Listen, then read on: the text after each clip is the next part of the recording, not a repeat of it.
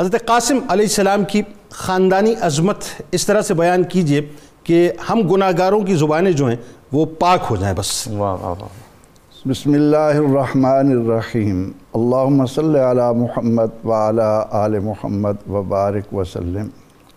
جنید اقبال صاحب آپ نے تو آغاز ہی اس انداز میں سننے والوں کو دیا ہے کہ وہ حلاوت ایمانی میں جو مزید لذتیں اور شیرینیاں محسوس کر رہے ہوں گے ان کا ہم اندازہ نہیں لگا سکتے۔ آپ بزرگ ہیں بس قبول فرمائے اللہ تعالیٰ۔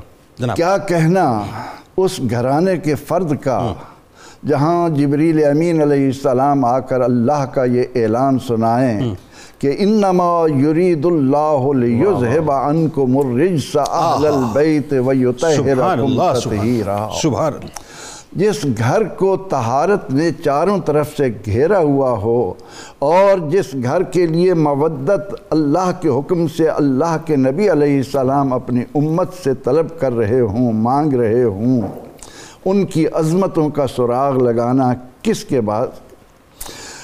وہ عظیم شہزادہ ہاں۔ جو ایک ایسے باپ کا لخت جگر ہے کہ جن کو نبی رحمت صلی اللہ علیہ وسلم سونگ سونگ کر فرمائے مجھے اللہ میرے حسن اللہ سے جنت کی خوشبو سبحان آ رہی۔ سبحان اللہ۔ یہ ان کا شہزادہ ہے جن کی وہ اعلیٰ سواری جب تک قیامت قائم ہوگی اور اہل ایمان اس کو سنتے رہیں گے کہ نبی اکرم رحمت عالم صلی اللہ علیہ وسلم اپنا سجدہ دراز کر دیں اپنے قدو پر بٹھائیں۔ اللہ۔ ہم نے تو سیرت کی کتابوں میں یہاں تک پڑھا ہے کہ جہاں نبی رحمت صلی اللہ علیہ وسلم کا پسینہ مبارک تحفے کے طور پر دی گیا وہ صحابہ کرام اس گھر کی خوشبو کو نہ بھول سکے وہاں سے خوشبو کی لب کے آتی رہیں۔ تو یہاں تو طہارت کا امامت کا نبوت کا شجاعت کا سایہ ہی ان تمام چیزوں کو گھیرے ہوئے ہے۔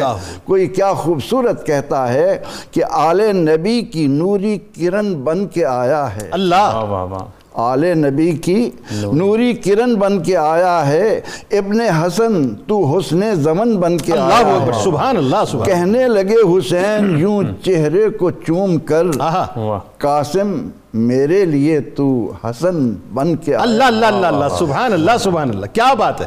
سیدنا امام حسن رضی اللہ تعالیٰ عنہ کے یہ شہزادے کس قدر اپنے اندر سعادتوں عظیمتوں بہادری اور کئی حسن حسن لازوال کے خزانے لے کر آ رہے ہیں کہ صحابہ رضی اللہ تعالیٰ عنہم فرماتے ہیں کہ ہمیں جب بھی رسول رحمت صلی اللہ تعالیٰ علیہ وسلم کی زیارت کا شوق ہوتا اللہ۔ ہم ان دو صاحبزادوں کو ملا ہوا بیٹھ اللہ اللہ اللہ۔ دیکھ لیتے ہمیں آقا علیہ السلام کی زیارت ہو اللہ جاتی۔ اللہ اللہ اللہ۔ اور پھر یہ کہ امام قاسم اس نواس رسول کے شہزادے ہیں وہ سارے رشتے آپ نے گنوا دیے کہ نہیں آپ بھی کلام فرمائیے۔ ہم نے تو صرف ابھی بلٹس بیان کیا اصل تو آپ بیان کریں گے۔ یعنی جن کے جد اعلیٰ رسول اکرم دادا علی مرتضی دادی سیدہ فاطمۃ الزہرا اور چچا حسین والد حسن